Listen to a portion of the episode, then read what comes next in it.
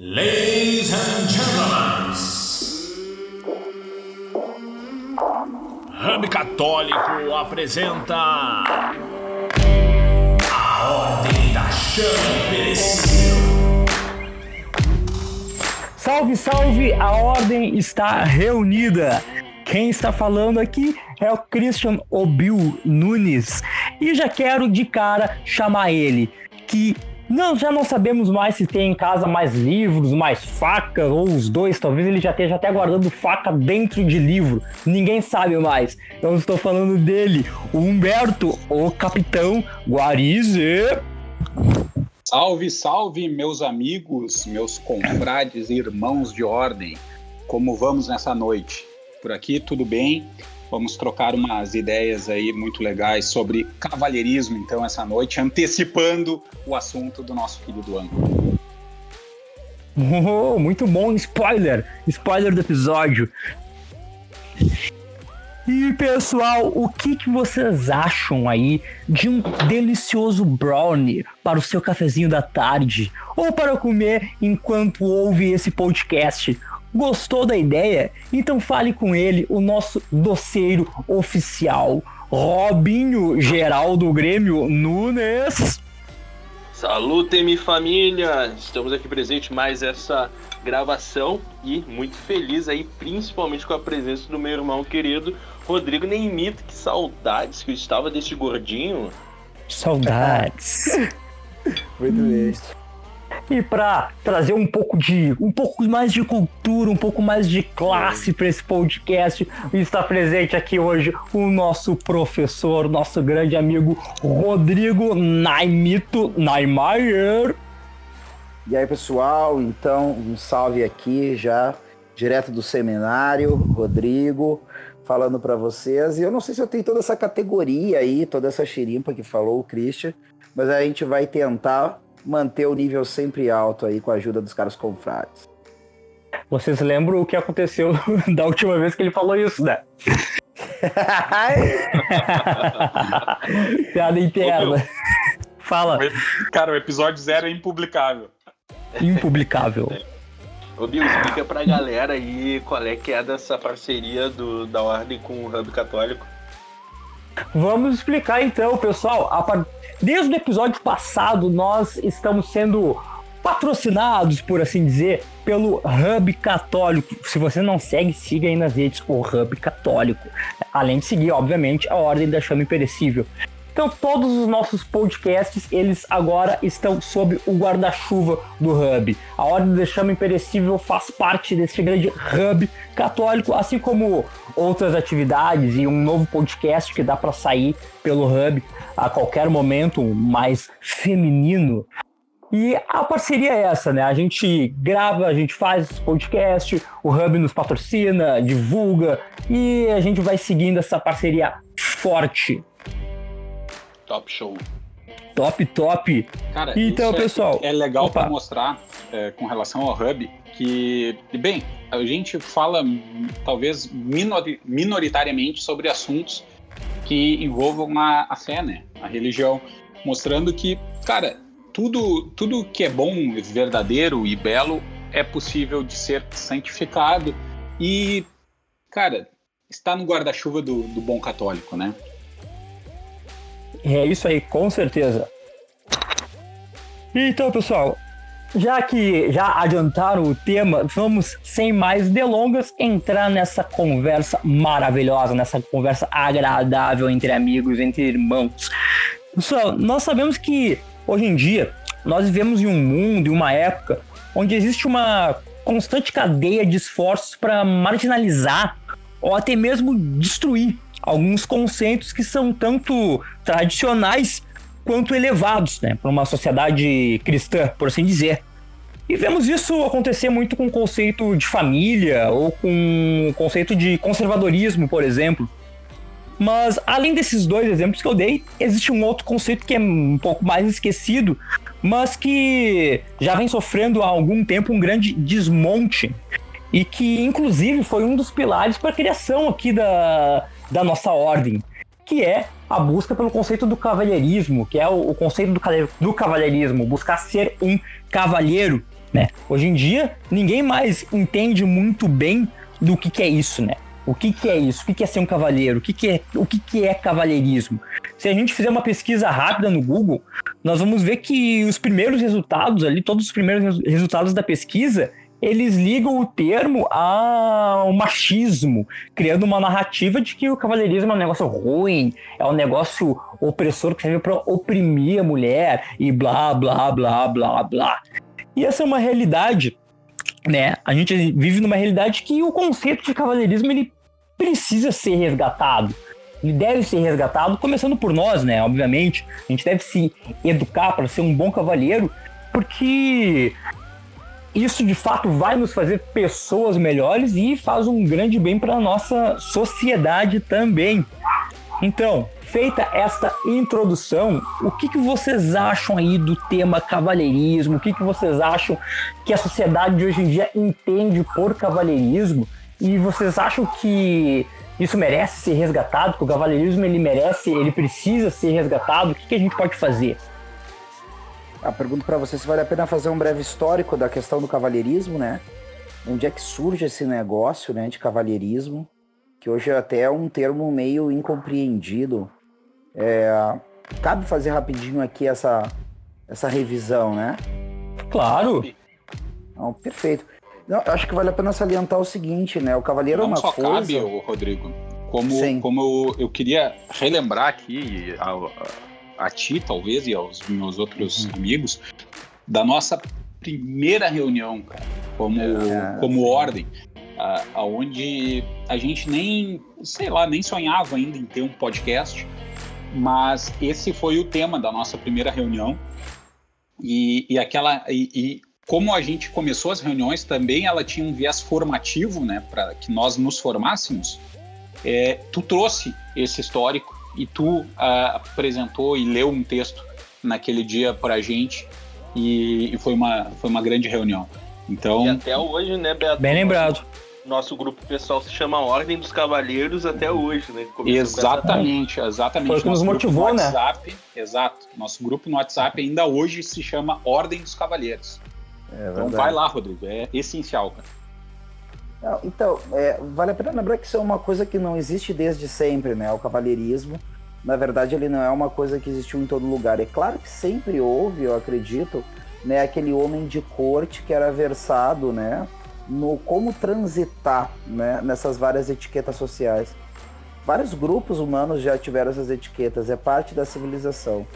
Só que aqui, quando a gente fala de cavalheirismo, a gente está falando de um fenômeno, né, e de um sujeito que eu não posso dissociar ele do patrimônio cristão, né?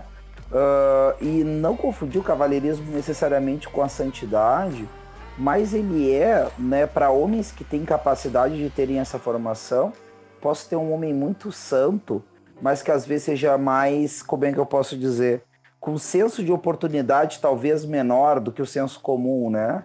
Mas o cavalheirismo, ele é, na verdade, um preâmbulo, né, para um determinado grupo de homens, e eu acredito que nós todos que estamos aqui, e quem nos escuta, na sua grande maioria também, né, para um determinado grupo de pessoas que, tendo os meios, acabam aprendendo como servir aos demais, né?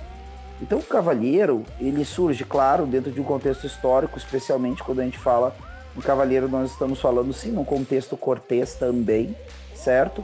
Mas esse contexto cortês, ele é exemplo para uma massa da sociedade e tem a ver com valores que tornam a vida dos outros mais amável.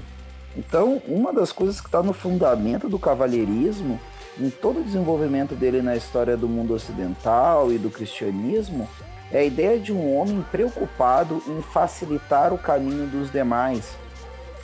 E aí, nesse texto que tu lembrou, Humberto, que eu trouxe, quem falava era o, o São John Harry Newman, né? E ele dizia que o cavalheiro, ele, as pessoas sobrevivem sem ele. Mas quando ele está num lugar, todos percebem a diferença do conforto que ele traz, assim como uma lareira ou uma poltrona confortável. Ele é um sujeito que ele se antecipa e nas situações, com muita sutileza, ele consegue fazer as coisas se tornarem, né, mais racionais, né? É, isso entra, por exemplo, a questão dos modos à mesa, Uh, muitos de nós, eu, por exemplo, venho de uma família, né, que é muito, como é que eu posso dizer, simples, né, a palavra, mas essa palavra, família popular, comum, de classe média baixa e assim por diante. Então, assim, aquela mesa de domingo, aquela mesa de domingo e aquela coisa toda, um se atravessa para pegar comida, o outro passa a mão por cima do outro para pegar maionese, e aquela coisa toda, e gritaria. Mas assim, isso tem o seu lugar e o seu contexto, mas a gente percebe, por exemplo, que a gente está numa mesa com vários comensais, se a gente não tiver uma certa ordem para comer, cara, o barão tá cotovelando o outro, o outro tá dando um garfaço na, na, na, na mão do, da pessoa que tá ao lado e assim por diante, né? É aquela maionese voando. Maionese voando, aquela coisa toda, né? A criança chorando, o pessoal não escuta. Então, o cavaleiro, em primeiro lugar, assim, para jogar, é uma pessoa que está tensa, por tornar cada vez mais humano os ambientes aonde está presente. Isso envolve tudo, isso envolve o jeito de falar, isso envolve o jeito de escutar, isso envolve a roupa que eu uso, né? Ser um cavalheiro não é estar enfaixotado todo o tempo, eu não vou ser um bom cavalheiro se eu for de terno e gravata para jogar futebol, né? E vice-versa, e assim por diante. Então, eu acho que esse ponto introdutório é dizer isso, essa coisa do cavalheiro surgiu especialmente a partir de uma ideia de que precisamos servir aos demais, né? E, e isso deveria informar nossa civilização. Só para encerrar, e que já falo demais, o Cardeal Newman achava que um dos principais objetivos da universidade era formar cavalheiros, né? Interessante tu, tu falar do, do Cardeal Newman, né? É, sobre o texto e tal, porque... É, cara, ele nem era santo ainda quando, quando a gente falava dele, né? E tu leste esse texto, ele era, ele era um beato ainda, né? E, e agora eu fiz uma, uma pesquisa rápida aqui de um Google para ver quando ele foi canonizado. Ele foi canonizado no dia do meu casamento, cara, ano passado. Então, ah, que foi um grande encontro de cavaleiros. Pô, né? Legal, hein? Então, pô, que beleza, é verdade. E que beleza, hein, cara? Beato, parênteses. Oi? E que encontro que foi, né, cara? Pô, que encontro, é. né, cara? Que ah, maravilha, cara. Né? Que, que beleza, que saudade de fazer uma festa com vocês, cara. O cara, que casa... Olha, é. Beto, assim, ó, que festa que a gente... Eu, pelo menos, eu sei que os guri também. Ó, cara, que festa bem aproveitada, cara, do começo ao final, tá ligado? Cara, foi uma, foi uma boa festa, cara. Eu, eu ah, aproveitei muito, eu aproveitei muito. Estive é. com vocês lá, a gente conversou muito e bebeu bem, comeu bem. Bebeu e... bem, cara, a gente bebeu bem. A gente, eu me lembro que a gente deu uma gorjeta ali pro garçom.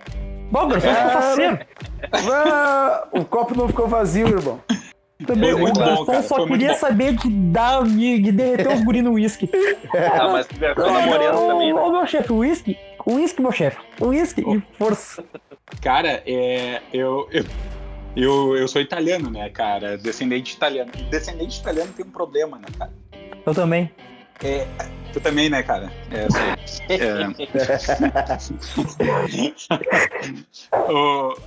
A gente, a gente sempre acha que vai faltar comida e bebida. Uhum. Então, assim, italiano e descendente sempre faz. São, são dez pessoas que fazem comida para quinze, entendeu? Sempre com aquele coeficiente, assim, que ah, o pessoal vai comer a mais e sobra um absurdo de coisa. Pra vocês terem ideia, eu ainda tenho uísque do casamento aqui em casa. Eu, e, Caraca, e, e, cara, espumante do casamento, cara, a gente bebeu até, sei lá, o verão inteiro. Tomou Meu a família chefe. toda tomando espumante ali o verão inteiro, cara. Como se fosse rico, tá ligado? Porque sobrou do casamento.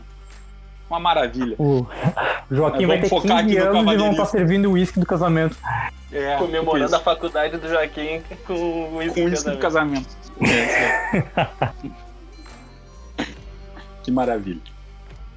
Mas... Pessoal, mas tá... fala, vai lá, vai lá, vai lá, vai lá, vai lá, vai lá, Não, não, vai lá, vai lá, vai lá, não, vai lá, vai lá, faço questão. Tudo bem. É, então, então assim, sou um ó, cavaleiro. É, tu é um cavaleiro, obrigado. Cara, essa ideia de que de tornar a vida mais amável, né? Isso daí é um negócio muito interessante, cara. Porque é, essa, essa chave de pensamento, ela, ela mudaria todo o nosso convívio em sociedade hoje em dia. Dá se vocês, é, se vocês pensarem assim, que... que, como regra, as pessoas estão interessadas em tornar a própria vida, não é nem mais amável, uhum. mais fácil. Exato. Mais fácil. E, e não necessariamente amável. uma vida mais fácil não é necessariamente um examável. E, e, e isso é uma desgraça, cara. Isso, isso tem, tem feito uh, as pessoas se tornarem mais egoístas, mais fechadas em si mesmas. E, e depois de estarem fechadas em si mesmas, de, sei lá, buscarem excessivamente prazeres, né, na, na comida, na bebida, no sexo, no, no lazer, em, em todas as coisas possíveis que dão prazer. E são muitas, e todas elas, ou a grande maioria delas, é boa, porque Deus criou assim, né? Todos os prazeres lícitos são bons, só precisam ser ordenados, né? Elas, elas vão ver que a, a vida delas está sem sentido. Não tem sentido algum.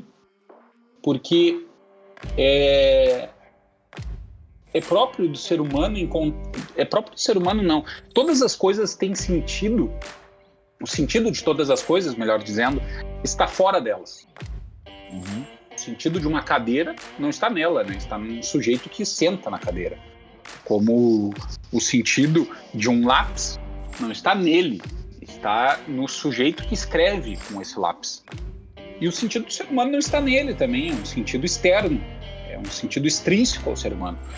E, e quando não se busca o cavalheirismo, se busca o contrário, se busca servir a si mesmo ou que os outros sirvam a, a, a nós mesmos. E, e com isso se perde o sentido, porque se busca o sentido no interior de si, e o sentido não está no interior de si, está fora de si. Então o cavalheirismo é um passo, é, é, não, é, não digo que é o passo, mas é um passo para é um para também encontrar o sentido da própria vida.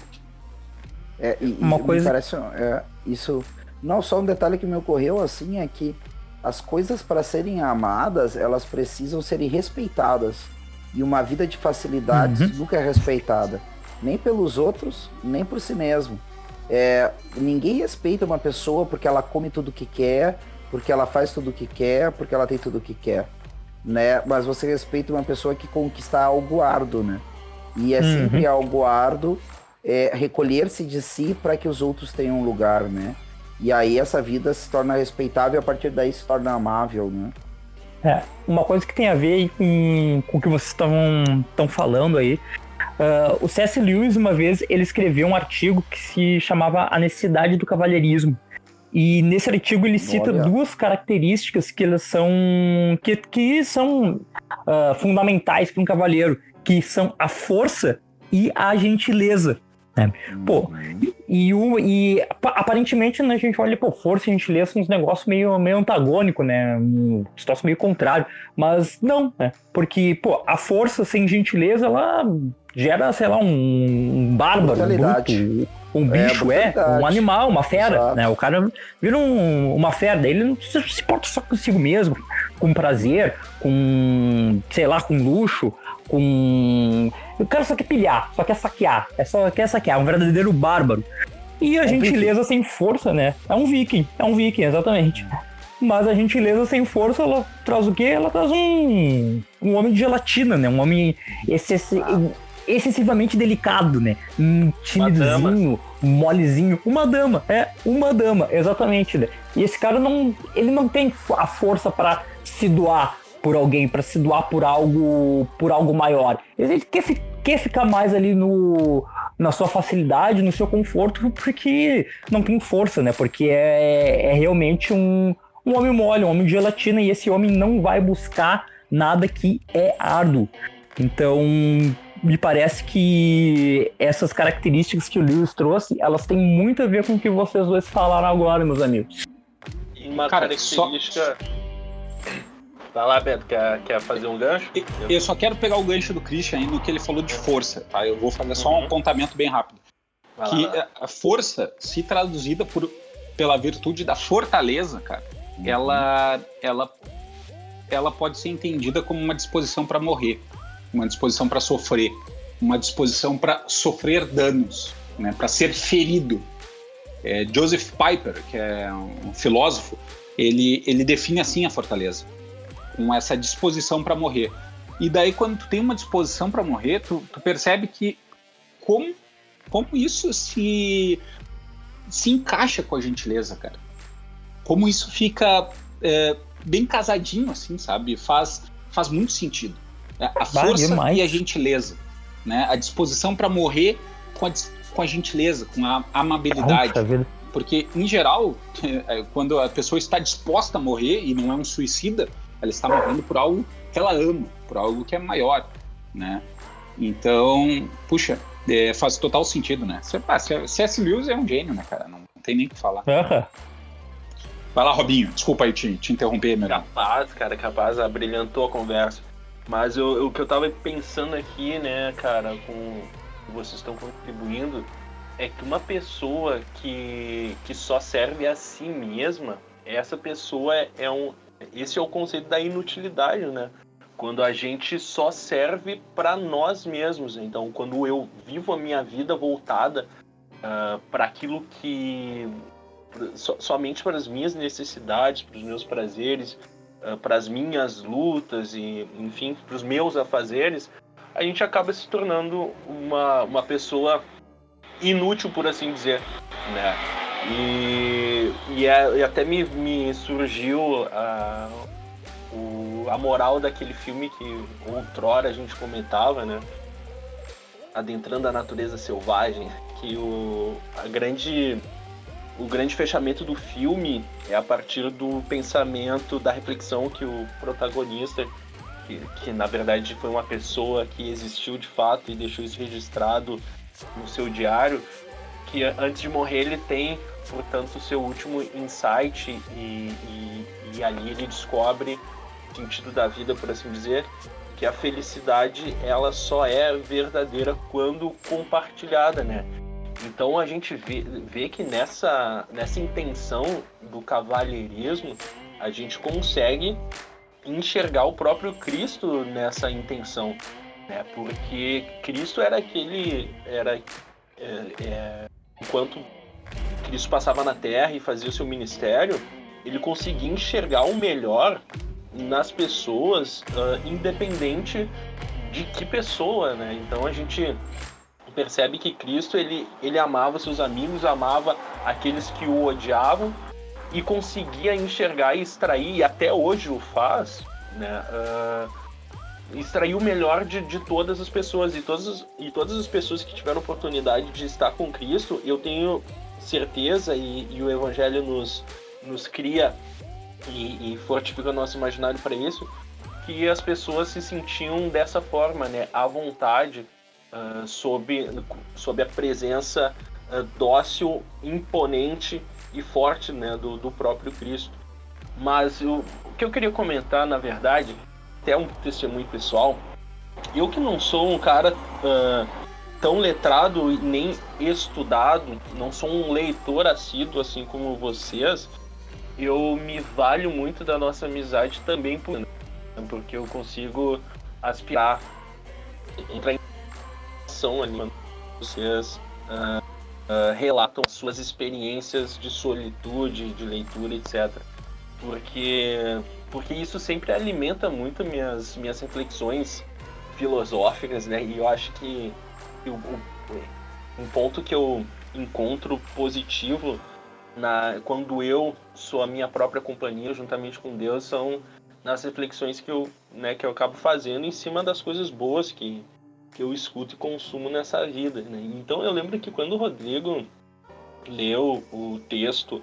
Este do, do cavalheirismo, lá na nossa primeira reunião, essa parte em específica foi, foi a que mais matutou na minha cabeça e a que eu sigo uh, uh, divulgando por aí sempre que tem a oportunidade, né? Dessa noção do cavalheiro ser esse homem que se preocupa, portanto, com o bem-estar nos ambientes em que, em que ele participa.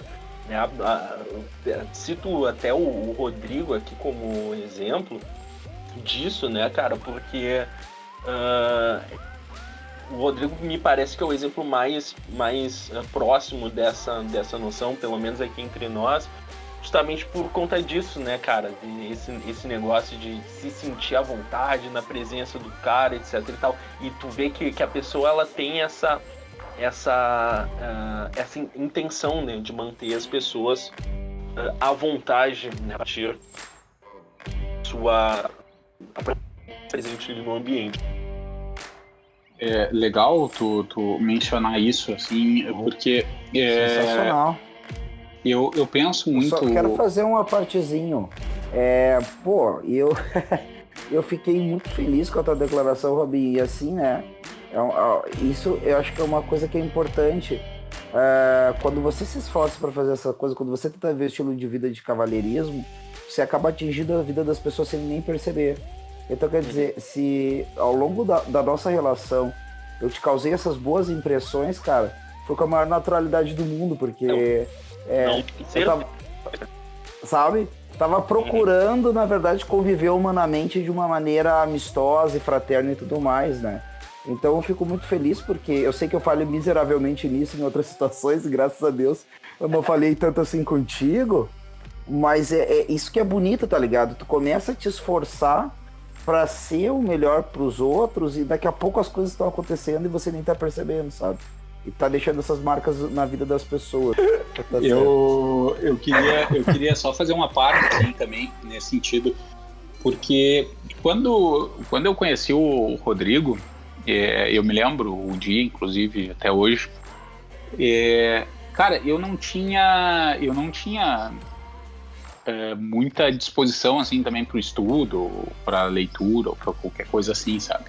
E, e o Rodrigo estava, e ele ainda está, né, mil anos na frente, na minha frente, sobre, sobre essas questões mais intelectuais, assim. Mas é, tu, tu conversando com o Rodrigo, o Rodrigo consegue transitar nos assuntos mais é, banais e nos assuntos mais profundos com muita naturalidade, assim. E isso eu acho que, que é uma coisa que é importante também.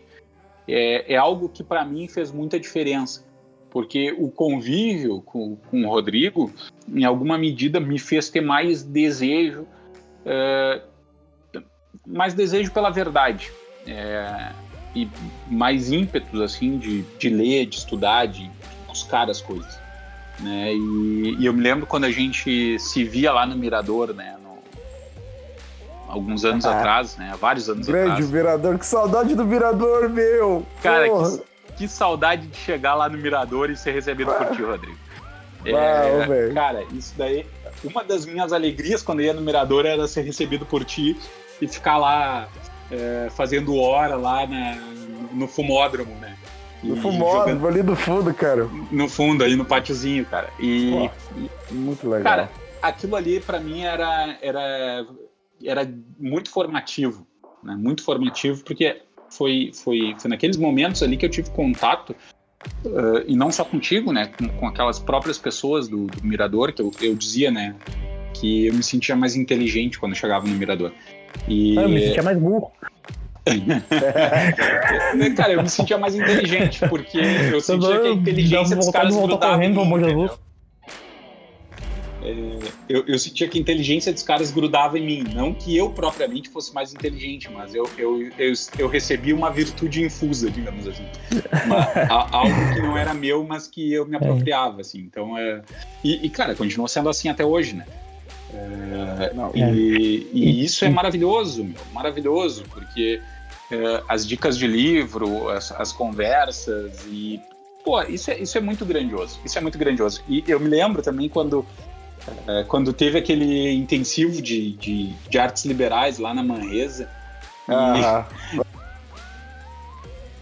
Te lembra é, que o trabalho subia, subia o morro só pra gente conversar, fumar e te levar Coca-Cola. Cara, era muito legal. Tamo aí. Era muito legal. É, tá aí a diabetes agora.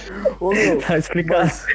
Mas, mas velho, sabe que eu vou pegar, pegando o gancho do Humberto, uma coisa que era o grande tom, e isso, pra quem nos escuta assim, entender o benefício de criar esse ambiente onde todos se esforçam com naturalidade, usando das suas virtudes, sem afetação, para deixar as pessoas com, com, tranquilas e bem.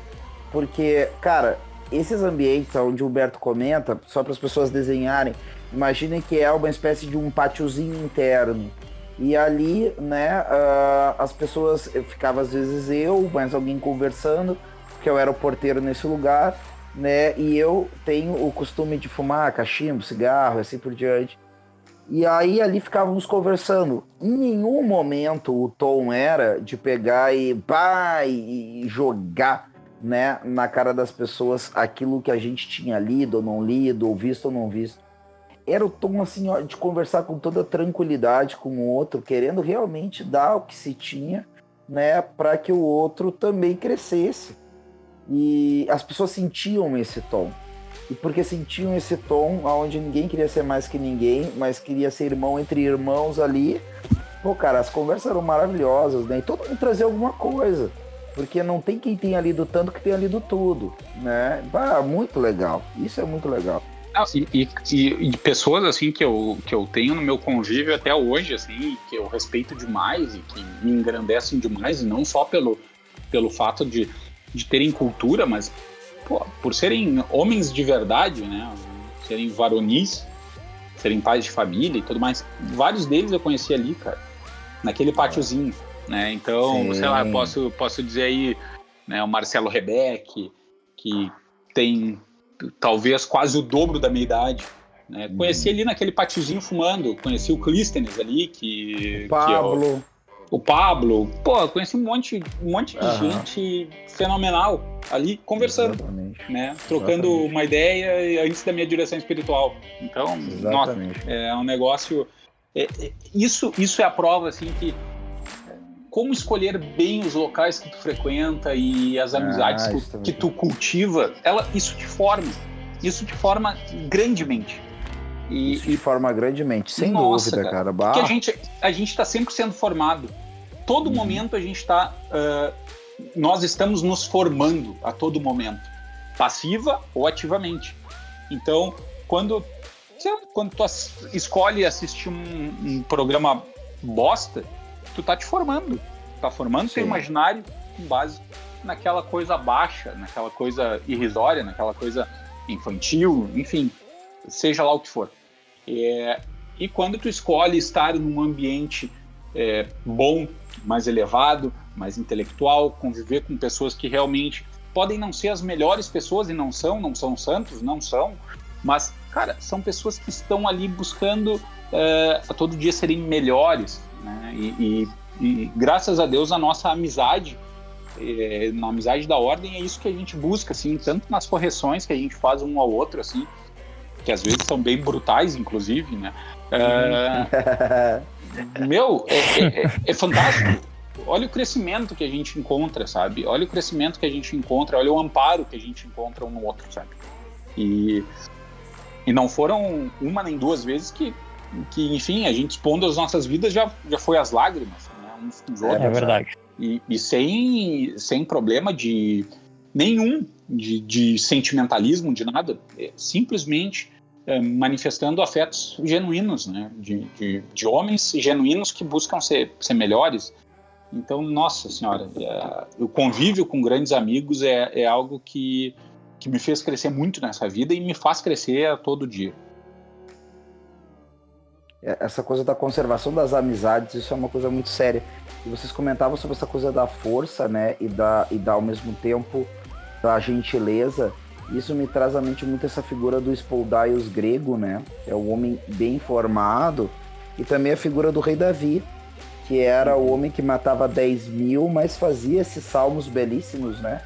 Tinha esses dedos fortes, essa mão forte, para pegar a espada e matar quantos precisasse. Mas depois era capaz de pegar a, a lira e a harpa, né? E com a mesma suavidade, né? Dedilhar ali para fazer, né? Um louvor a Deus, né? Então é... Cara, é, é essa dinâmica da vida, né? De sístole e diástole, né? De, de, de apertar e de, né, deixar a coisa mais leve. E essa coisa da amizade, hoje eu conversava com um colega meu aqui no seminário. Cara, essa coisa de ser um amigo para os amigos, especialmente das piores horas. E também procurar os amigos quando não há necessidade nem de um lado nem de outro. Porque é quando não há necessidade de um lado e de outro que as mentes podem conversarem livremente. Não existe constrangimento. E essa conservação da amizade, se procurar-se sempre, né, e, e cuidar para manter todos, né, mais ou menos em contato comigo e para que eu também esteja à disposição deles. Isso também é um tom muito forte do cavalheirismo, né? O verdadeiro cavalheiro é um grande amigo dos seus amigos, né?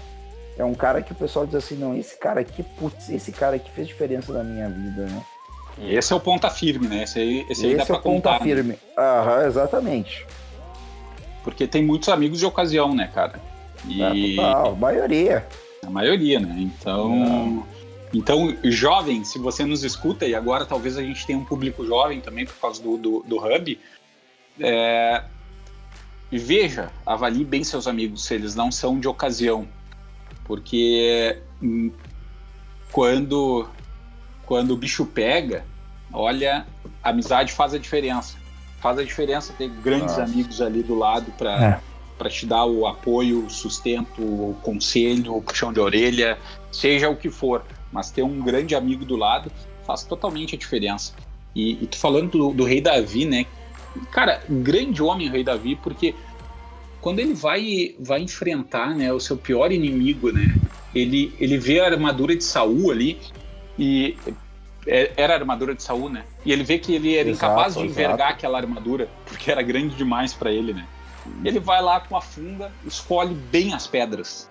Eu me lembro escolhe desse, dessa pat... Ele escolhe bem as pedras, pedras redondas, bem polidas.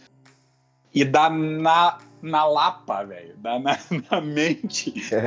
E depois vai lá... na breula. Corta. Na preula, essa era a palavra que eu tava procurando. Na preula, velho. Cara, na preula. Na preula, essa, essa é a palavra.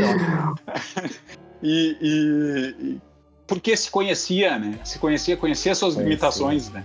Podia ficar encantado com aquela armadura magnífica, né? E daí, exato. Desconhecendo que era um piá, era um piá de bosta, que não ia conseguir vestir aquele negócio e ainda ficar ágil, ficar robusto, ia, ia, ia parecer um, um esquisito. E isso, assim, pegando esse arquétipo, é, isso é muitas vezes o que acontece quando as pessoas fingem ter virtudes que não têm e, e se vestir de jeitos que não são, é, e agir de formas que ainda não é, porque fica um estereótipo esquisito, né? Fica, parece aqueles caras que, que põem o terno dois números maior do que, do que veste.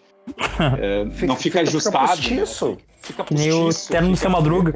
Fica, é, terno do Seu Madruga, neguinho e, e com peruca, situa... essas coisas assim.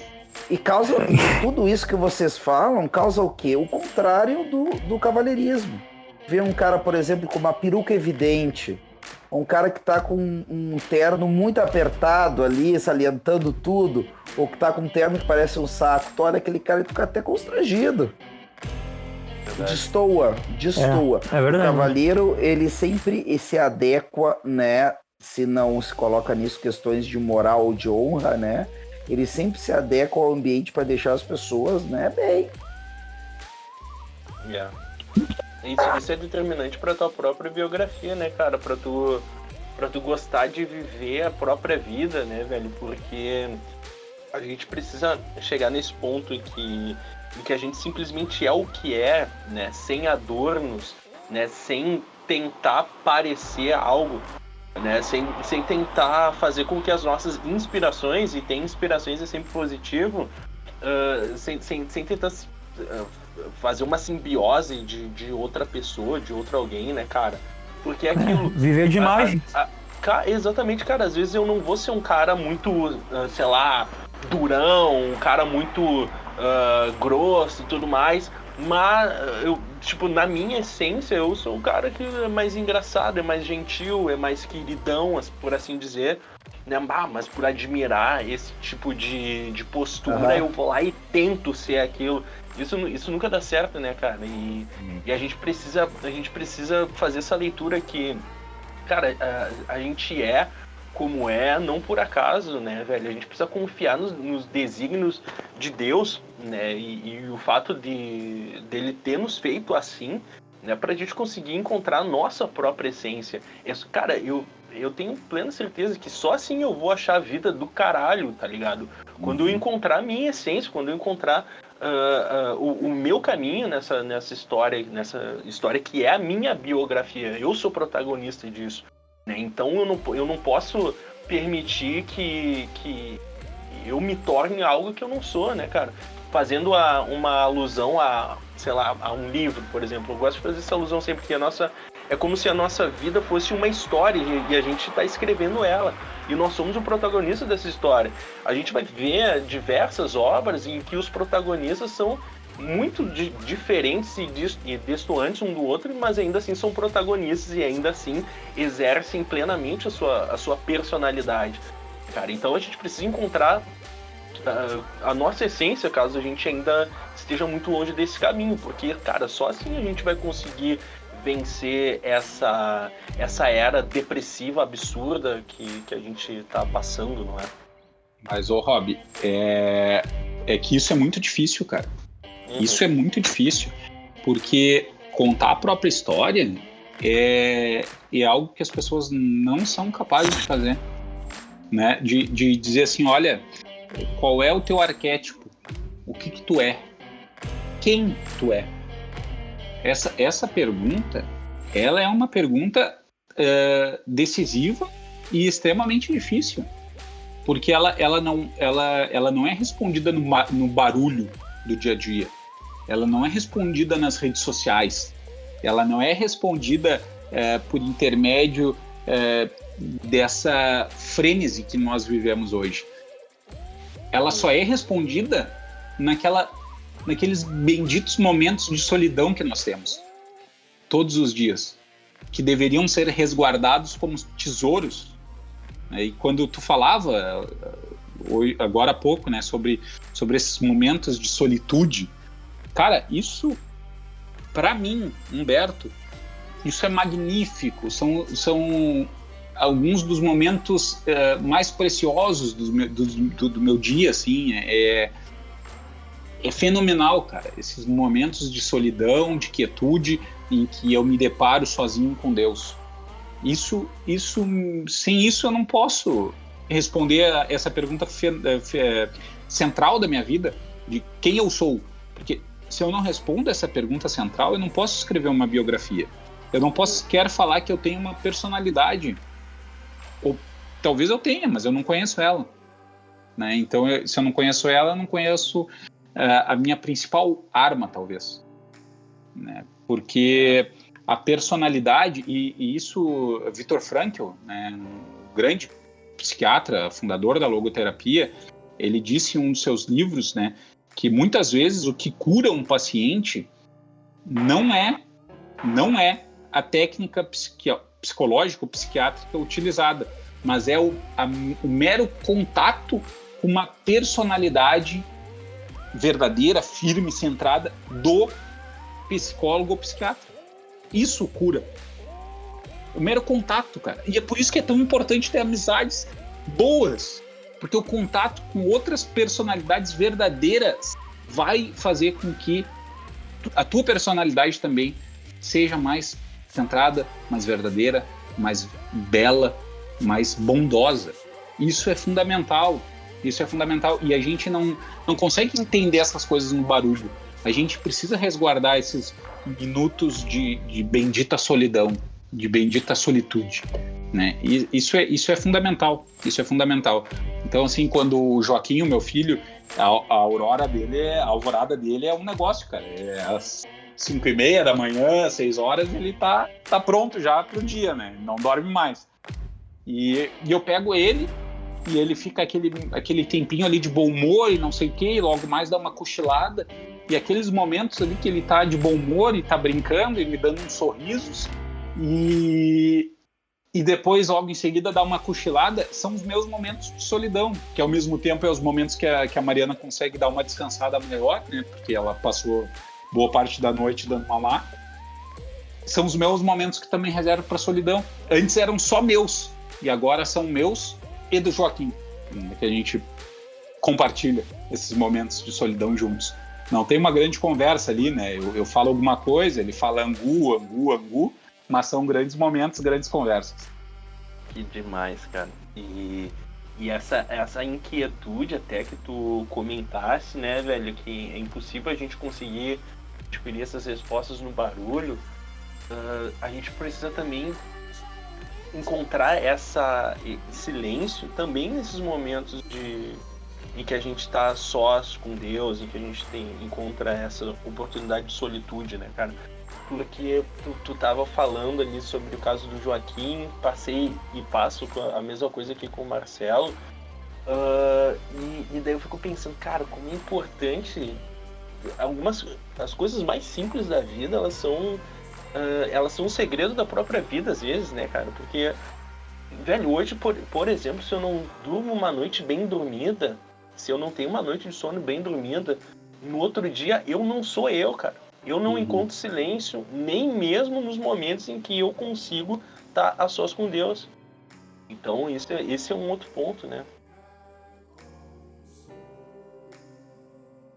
Exatamente, cara, exatamente. Porque, porque a gente tem, é, e uma das partes de, dessa busca do autoconhecimento é reconhecer os próprios limites, reconhecer que, que nós não somos invencíveis e, e que, enfim... Algumas horas de sono, uma, uma alimentação adequada, é, exercício físico, tudo isso faz parte da, da nossa vida para que a gente também consiga rezar melhor, nos conhecermos melhor. É, o Jordan, Jordan Peterson, é, aquele psicólogo canadense, ele, ele fala, no, acho que nas doze regras, que ele curou alguns pacientes dele com depressão, com quadros depressivos é, relativamente sérios, somente ordenando sono e alimentação. Tirou açúcar e Nossa. carboidrato, tirou açúcar e carboidrato da, do, pelo menos da manhã do cara, do café da manhã do cara, e, e botou ele a dormir e acordar no mesmo horário todos os dias. Várias pessoas que tinham depressão clínica ficaram curadas. Então, porra, né? Isso não é brincadeira, isso não é brincadeira. Tá louco, a importância de se conhecer aí, gurizada. Então, pessoal, só pra voltar aqui nessa questão do cavalheirismo, eu tava dando uma bugada aqui e encontrei um, um texto que eu não vou ler todo, obviamente, mas que ele mostra o como, o como esse mundo moderno, quanto a modernidade tá... bagunçada, né? Quanto alguns conceitos estão realmente perdidos. Bom, enfim, vou ler aqui o, o trecho do texto. Só pode existir cavalheirismo em uma sociedade já profundamente e inerentemente machista. Não é possível ser cavalheiro sem ser machista. Cavalheirismo é ser gentil com mulheres, e mulheres está grifado em negrito. Andar entre sua mulher e a rua, caso passe um caminhão por cima de uma poça, abrir a porta para as damas, se oferecer para ajudar quando vê uma moça carregando uma mala pesada, pagar a conta do restaurante e, especialmente, aí a gente vê como a humanidade está doente, a do motel. O machismo reside justamente em só fazer essas coisas, novamente em negrito, pelas mulheres. O machismo é você ver, agora eu vou ter que ler de uma maneira desmunhecada, que não tem como não ler de uma maneira desmunhecada esse trecho. O machismo é você ver um moço com dificuldade de carregar uma mala pesada e nunca nem te ocorrer de ir lá se oferecer para ajudar. Porra! Cara, cara que babaquice, velho. Pensa que assim, ó, bicho, é? Quantos carros tu já não ajudou a empurrar, velho? Quantas vezes não era um cara completamente um homem, homem, um homem com todas as características masculinas que não sabe, não era uma mulher bonita, não era nada, entendeu? E, hum. e tu ajudou o cara, cara, na, na broderagem, porque era alguém que tava precisando, velho. Uhum. Agora decidi, meu, machismo é não carregar a mala pesada pro outro, pro outro brother, velho. Não, mas o cara tá precisando. Eu penso assim, ó. Se eu tô ali naquela situação. Não, mas é aquela coisa assim, bicho. É aquela. Mas daí também tem um negócio que. É, qual, é que qual é que é a coisa que move o cavalheiro? Entre outras coisas. Eu acho que nem é cavalheiro aí. É a pessoa com o coração no lugar. É ver o outro num estado de necessidade, tá? As pessoas não é, pensam é em categorias, ponto. É, não é... é... Pô, cara, por que, que o homem se desdobra a fazer isso pela mulher geralmente? Porque simplesmente, na maioria dos casos, a força física feminina é... O homem é mais forte. Ô, ô Rodrigo, não, eu vou, eu vou te dizer o seguinte, cara. Que nesse caso, desse texto, neste... Eu vou frisar de novo. Neste caso, deste texto, essa pessoa que escreveu aí, cara, ela acha... que o, o homem que, sei lá, carrega a mala, que paga a conta, que não sei o quê, só quer comer a mulher, entendeu? É. Tem no isso, mínimo parte, é isso que é, passa na cabeça desse, desse a parte depravado, hotel ali também. Mental. É verdade. Mas, mas, cara, tem uma coisa que eu achei interessante ali, que é o seguinte. Uh, todos esses atos que a pessoa listou, na verdade, são um símbolo, um sinal. Nenhuma mulher vai morrer se levar as próprias compras. Nenhuma mulher provavelmente vai ser salva de um atropelamento, pode até acontecer, mas né, simplesmente porque o namorado ou o marido coloca ela pelo lado direito da rua, pode ser que aconteça sim, mas pode ser que os dois morram atropelados, dependendo de como é que veio o carro. Mas tudo isso é símbolo do quê? Do desejo do homem de dizer, você é aquela que guarda as coisas que valem a pena na vida, e por isso eu vou te proteger até a morte.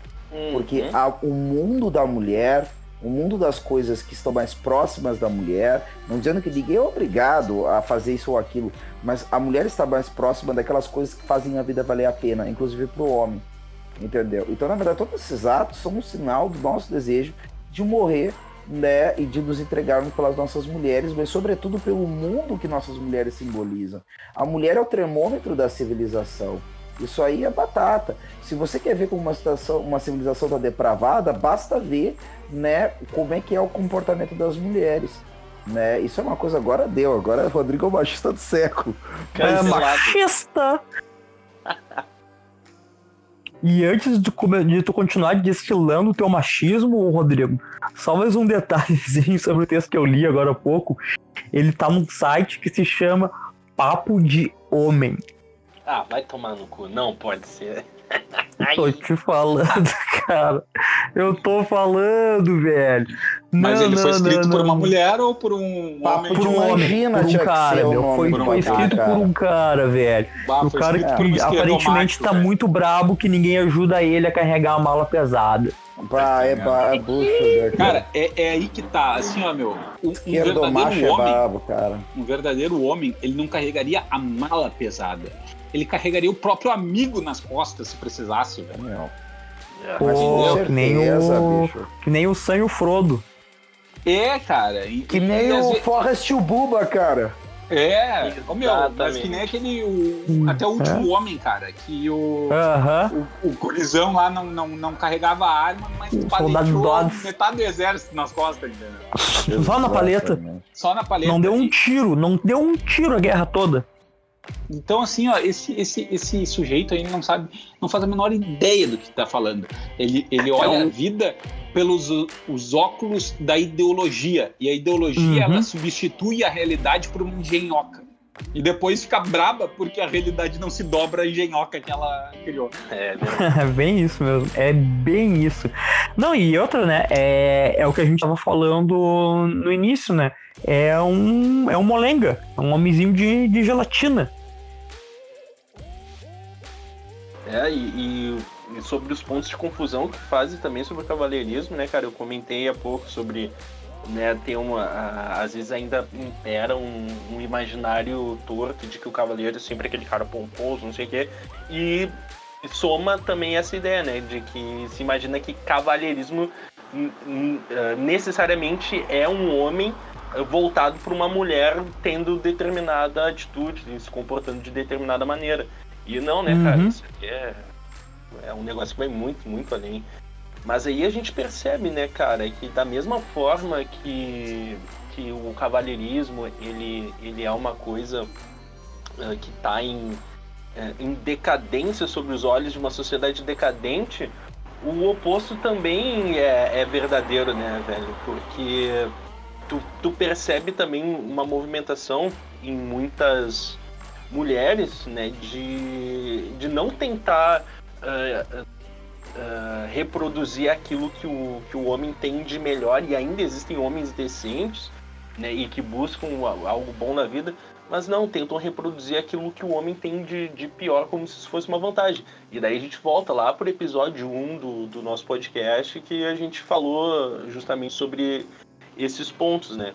E daí eu fico me perguntando o que, que é pior, se é um homem uh, que age feito uma mulherzinha ou uma mulher que age feito um homem páreo, um homem tosco, né? Porque a gente consegue observar os, os os dois pontos, né, velho? Tipo assim, uma exaltação de homens fracos, entende, que agem feito mulheres, e também, num outro escopo, uma exaltação de mulheres igualmente fracas que agem feito homens uh, que não têm valor nenhum na cabeça e valor nenhum naquilo, uh, da, na forma como lidam e, e caminham com a própria vida, né, velho?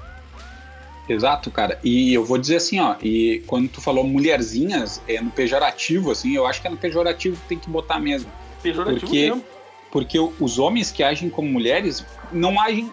Se agissem como as grandes mulheres, como mulheres fortes, como mulheres vigorosas, olha, velho, seria melhor do que muito homem que tem por aí. Mas não, eles escolhem, escolhem também justamente os atributos errados para querer imitar uma mulher, né? Porque... a gente tem exemplos inúmeros e cotidianos de mulheres extremamente fortes, extremamente batalhadoras, que, pô, às vezes aí o marido abandona, elas dão conta de cuidar dos filhos sozinhas, é, tocar a casa, tocar o cavalo e fazer tudo que tem que fazer, né? E, mas o que que esses, esse bando de, de varonetes, de homens molengas fazem? Eles escolhem a... aquelas características mais adocicadas, né? A sensibilidade, a maquiagem, o salto alto, essas pirulas todas. Mas não escolhem é, a dor de parir um filho, a dor de amamentar é. uma criança, a dor de acordar de madrugada, a, a dificuldade de, de ter uma dupla jornada, de trabalhar e cuidar da casa, é, a questão toda de, às vezes, muitas vezes, ser abandonada e ter que tocar a casa e os filhos sozinhos. Isso, isso é, é, é uma fortaleza enorme, mas eles não veem isso, veem é, aquilo que é adocicado. Então, se esses, se esses esquerdomachos fossem um pouquinho parecidos com o tipo certo de mulher, eles seriam muito bons, seriam melhores que a maioria dos homens de hoje em dia, mas eles escolhem os, as características erradas também para imitar. Da mesma forma, como as mulheres acham que imitar os homens agora é dá para todo mundo, né? Yeah. E escolhem a característica errada, erram um alvo e se perdem. Não sabem quem são, não sabem o seu propósito, não sabem absolutamente nada. É, cara, e, e... aí entra um ponto que eu acho interessante, que é o seguinte, tu falou bem, o termo força. A gente percebe um negócio, homem e mulher parecem estarem mais inclinados por natureza a uma coisa ou outra. E aí, às vezes, a gente cai num erro de achar assim, não, a, a mulher, ela sustenta, uh, a, a força é muito associada ao homem. Mas vale a pena dizer isso. Ambos precisam ser heroicamente fortes para ocuparem o lugar que eh, está destinado para cada um, tanto pro, enquanto gênero como pessoa, né? Eu sou eu e as minhas circunstâncias. Então, não há generalização general. Ah, todas as mulheres têm que fazer uma coisa, todos os homens fazer outra. Isso não existe. Mas sim existem, né, inclinações.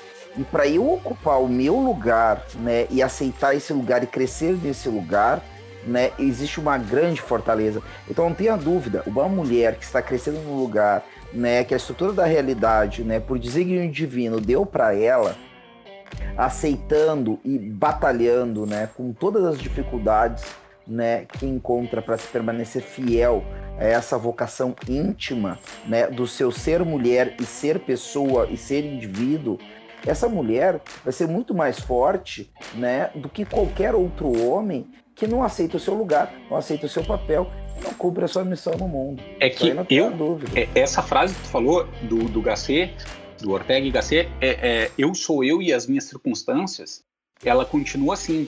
E se eu não salvo as minhas circunstâncias, eu não salvo a mim mesmo. Exato. É maravilhoso. Puta, que, que demais, cara. Exatamente. Entendeu? Então, assim, ó, não, não basta tu ser as tuas circunstâncias. Tu tem que salvar as tuas circunstâncias. Exato. Tu tem que estar inscrito nas tuas circunstâncias e, e salvar elas. Senão, cara, não é tu. Não é tu. Tu tem que... redimir as tuas circunstâncias. Exatamente. Exatamente. É. Que maravilhoso. Como é bom Mas falar sim. contigo, Rodrigo. Saudade. É. Igualmente, igualmente, igualmente, Milagres. E, e tem uma parte aí também, né, cara? A gente falou sobre uh, homens e mulheres que, que se inspiram em homens fracos e mulheres fracas, mas uh, é, é uma verdade inerente que uh, homens e mulheres têm potências uh, enraizadas e distintas e importantes em, em pé de igualdade, diria eu.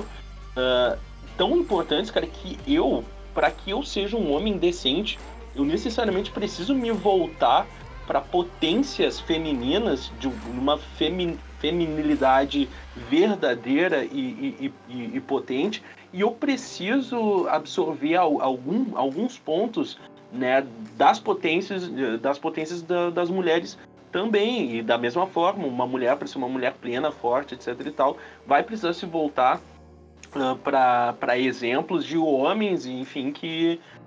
que possa resgatar também potência para sua, para sua própria existência, né, cara? Porque se a gente for pegar o, conte- o próprio contexto da, da nossa cosmovisão católica, a gente vai perceber o quê? Que quem é o maior ser humano, plenamente humano, uh, que, que é evidenciado pela Igreja. A gente tem Cristo, que, que é verdadeiramente homem e verdadeiramente Deus. Mas o, o, o ser humano, plenamente humano, a maior de, de, de todas, a, a, a maior criação de Deus, por assim dizer, é Maria, uma mulher, entendeu? E, e, e para que eu seja um bom imitador de Cristo, eu necessariamente preciso me voltar para Maria, porque ela é o, é o caminho, ela é a via mais acessível para o reino dos céus, tá ligado? O, o caminho mais acessível para o Nosso Senhor é Maria.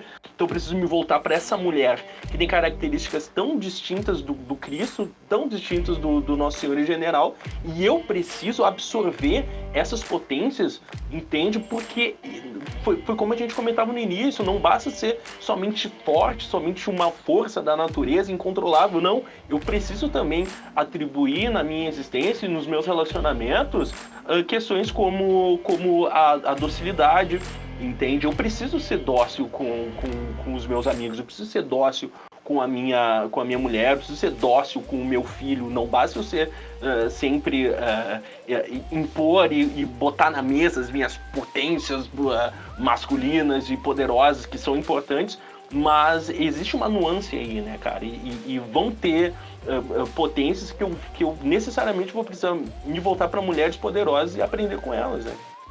E, e, cara, tu precisa é. ser dócil, sobretudo, com Deus. É. Exato.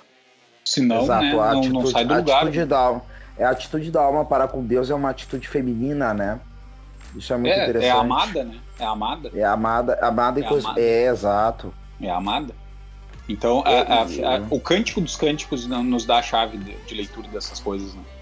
Porque Deus é o amado e a nossa alma, a nós, nós mesmos somos a amada, né? Então, é, se, é, a gente, diante de Deus, a gente tem que, ser, tem que ter essa postura um pouco feminina e, ou infantil, né? Ou de criança. Exato, exato. Exatamente. Então, então eu preciso necessariamente me voltar para uma mulher poderosa e, e me inspirar pela sua, pela sua força feminina. Mas me desculpa, feminista que usa um lenço na cabeça e mostra um, um muque para mim, mostra como tu é poderosa. De ti eu não vou tirar nada, de ti eu quero distância. Só peluda sem vergonha. isso, isso aí, isso é, assim, Robinho, nenhum de nós que... nenhum de nós não vai encontrar nada disso. A gente encontra isso geralmente, cara. É, é, infelizmente, alguns não podem dizer isso, mas a maioria, assim, nas nossas mães, cara. Entendeu? É. Essas mulheres que nos, nos, nos nutriram com o sangue delas, entendeu? A gente percebe isso, putz, cara, nem se fala quantos exemplos de força eu tenho da minha coroa, bicho, entendeu? Que, que me fazem ser um homem mais completo, assim, sabe? E de outras mulheres. Eu digo assim, ó, eu tenho duas grandes amigas da minha vida, cara, que eu sei que, olha, boa parte do que eu sou hoje em dia, ou a essência do que eu sou hoje em dia, passou por elas, cara, sabe? E eu vivo isso como homem, eu não vivo isso como mulher, entendeu? Mas veio de um âmbito feminino, né? E veio da feminilidade delas, né? Que eu transmutei na minha realidade de homem. Agora, como é que eu vou conhecer o gênero humano que sempre se apresenta em masculino e feminino se a minha masculinidade não passar pelo conhecimento das virtudes do feminino, né? E da atualização dela no meu ser homem, né? Tá? Eu só fico me perguntando uma coisa. O que que levou a Tammy Gretchen querer ficar parecida com o Carlos Bolsonaro? Cara... Tem coisa que eu tenho até medo de entender. Tem coisa que eu tenho a impressão que se eu buscar e entender, eu vou começar a ficar meio louco. Bah, tá louco, acabou cara, a saliva, porra, começou a pólvora. Se fosse um homem bonito, né? Não, mas quer ficar parecendo com um homem feio, velho. Porra, velho. Não dá, é, velho. Não dá, foda. Não tem condição. Então, não tem condição. Pessoal, depois desse comentário espirituoso, vamos encerrando por aqui, que já tá com bom tempo aí de podcast, um episódio muito muito bom, muito proveitoso, por assim dizer, né?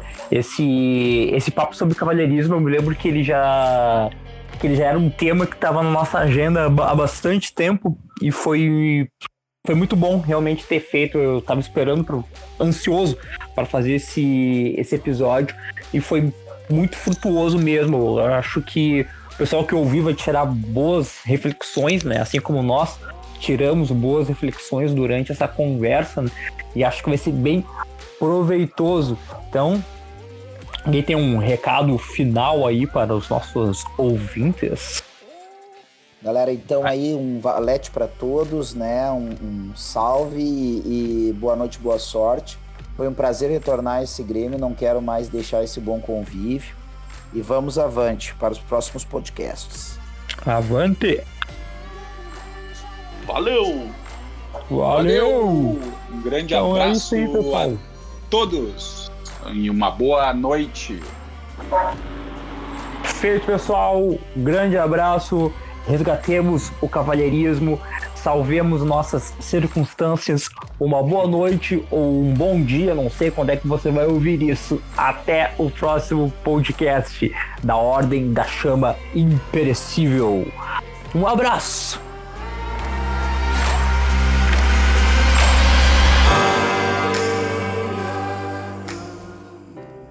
Esse podcast foi produzido pelo Hub Católico. Acesse hub católico ponto com e nos siga no arroba Hub Católico no Instagram, Facebook e Twitter. Ouça os nossos podcasts no Spotify e qualquer agregador de podcast. O host desse episódio foi Christian Nunes, o editor Tiago Lacerda.